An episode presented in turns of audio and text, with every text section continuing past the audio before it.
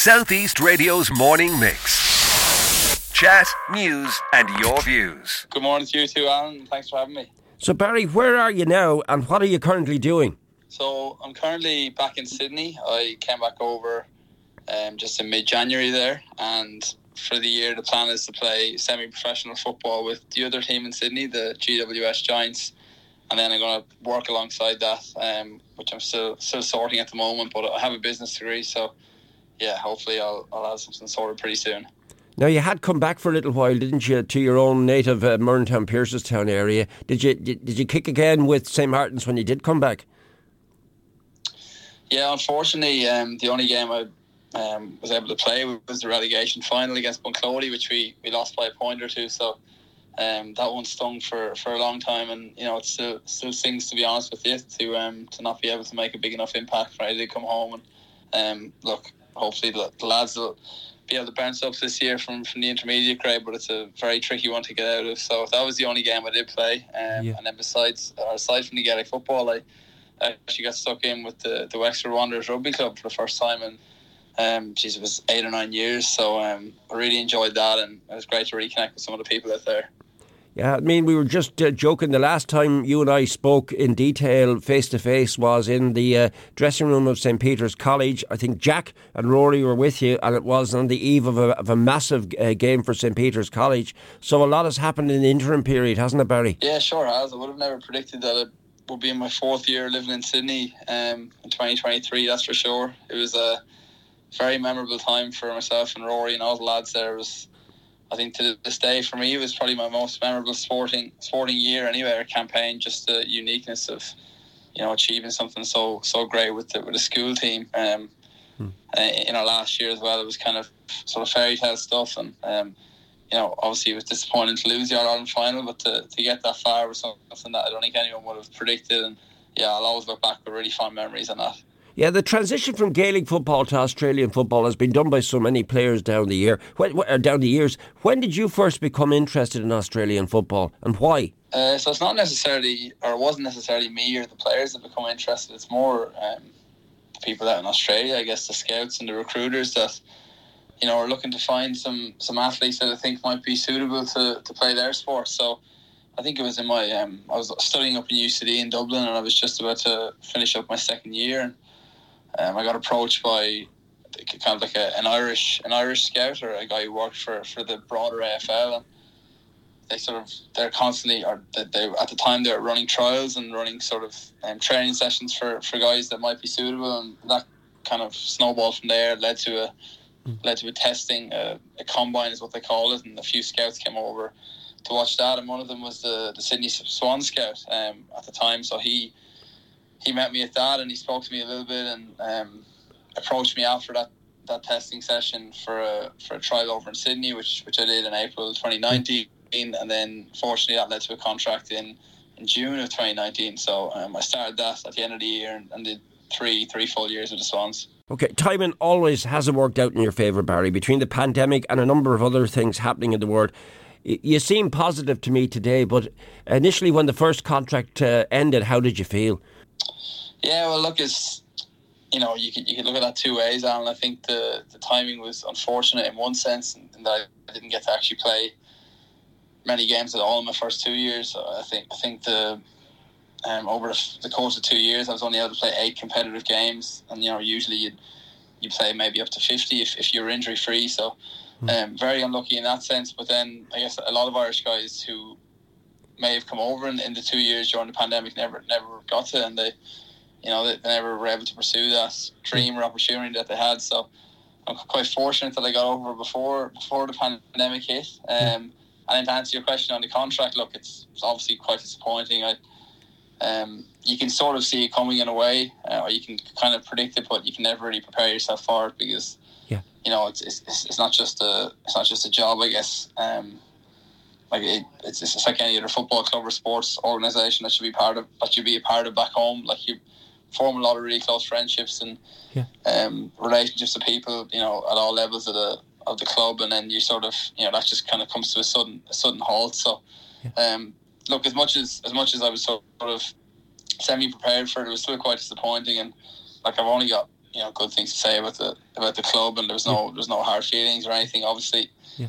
if you were if you were the home making the decision yourself, you'd always you'd always back yourself and you'd always give yourself that opportunity. But um, you've got to respect the decision of, of the managers of the club too, because that's that's just the nature of professional sport, and I think it's something that doesn't get spoken about an awful lot when guys go over how, how ruthless it is and um, look that's just that's just part of it and it's part of life too I guess you just gotta you know try and deal with it as best you can and take the take the lessons from it yeah, and I mean, and the lesson you can take from it is you can do go two ways. You can just buckle under it and not not bounce back. Or they, they often say, "What tests you makes you stronger." I'm very open minded about my sport and future in general, whether it's you know over over here in Australia or back home in Ireland. But for this year, definitely, it's it's very much a you know, I'm sort of focused on just first of all trying to try and play well and, and break back into a to an AFL AFL team, which is it is a very tricky thing in itself. It's you know the odds will be um, statistically stacked against me right now, but I'm definitely willing to give it a shot. And right. look, if it doesn't work out, then I can you know I can hold my head up and say I've, I've, I've given it my, my my best crack, and that's sort of what I did at the Swans too. But I guess when you when I, when I was cut short there. Um, at a stage where I felt like my potential hadn't been reached as a footballer. I, that was the main sort of thinking behind going back. It's, yeah. it's it's an interesting one because you know if you were told you weren't good enough back home, you know maybe there, there might have been a different thinking thinking around it. But the fact I'm still actually developing as a footballer is is a really key key part of this this for me. Let's look at the family background. I know both your mum and dad very, very well. They're both very sporty. Your mum is a fantastic tennis player. Your dad, of course, is a legendary George O'Connor. What what what have they said to you? And uh, were they supportive of you heading out there in the first place? And when you got that bit of rejection, the fact that you've gone back, what sort of family support have you been getting? Yeah, I, I get asked this one quite a bit, and the answer is always the same. They've they've only ever been, you know, very supportive of me, both both mum and dad, and even you know my cousins and I'm, I'm obviously very close with the likes of Rory and, and, Jack as well, and they've always just been really supportive of me. And um, I guess like you you hear the word proud getting thrown around a lot too, which which you know you, you might you might brush it off, but it, it does mean a lot to me because if that support wasn't there, you might you might think twice about it. Um, yeah.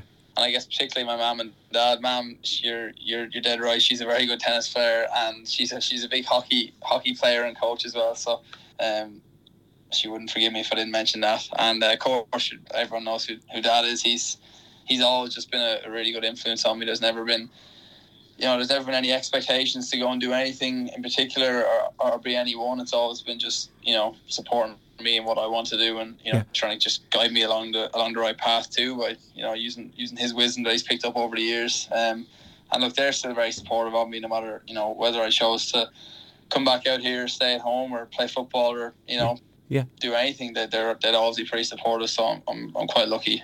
Would you have any message for any young players, boys or girls here in County Wexford, listening to you, Barry, who may have got a bit of rejection, but they have that talent, they may not have really developed at this stage, but the potential is there? What would you say to them?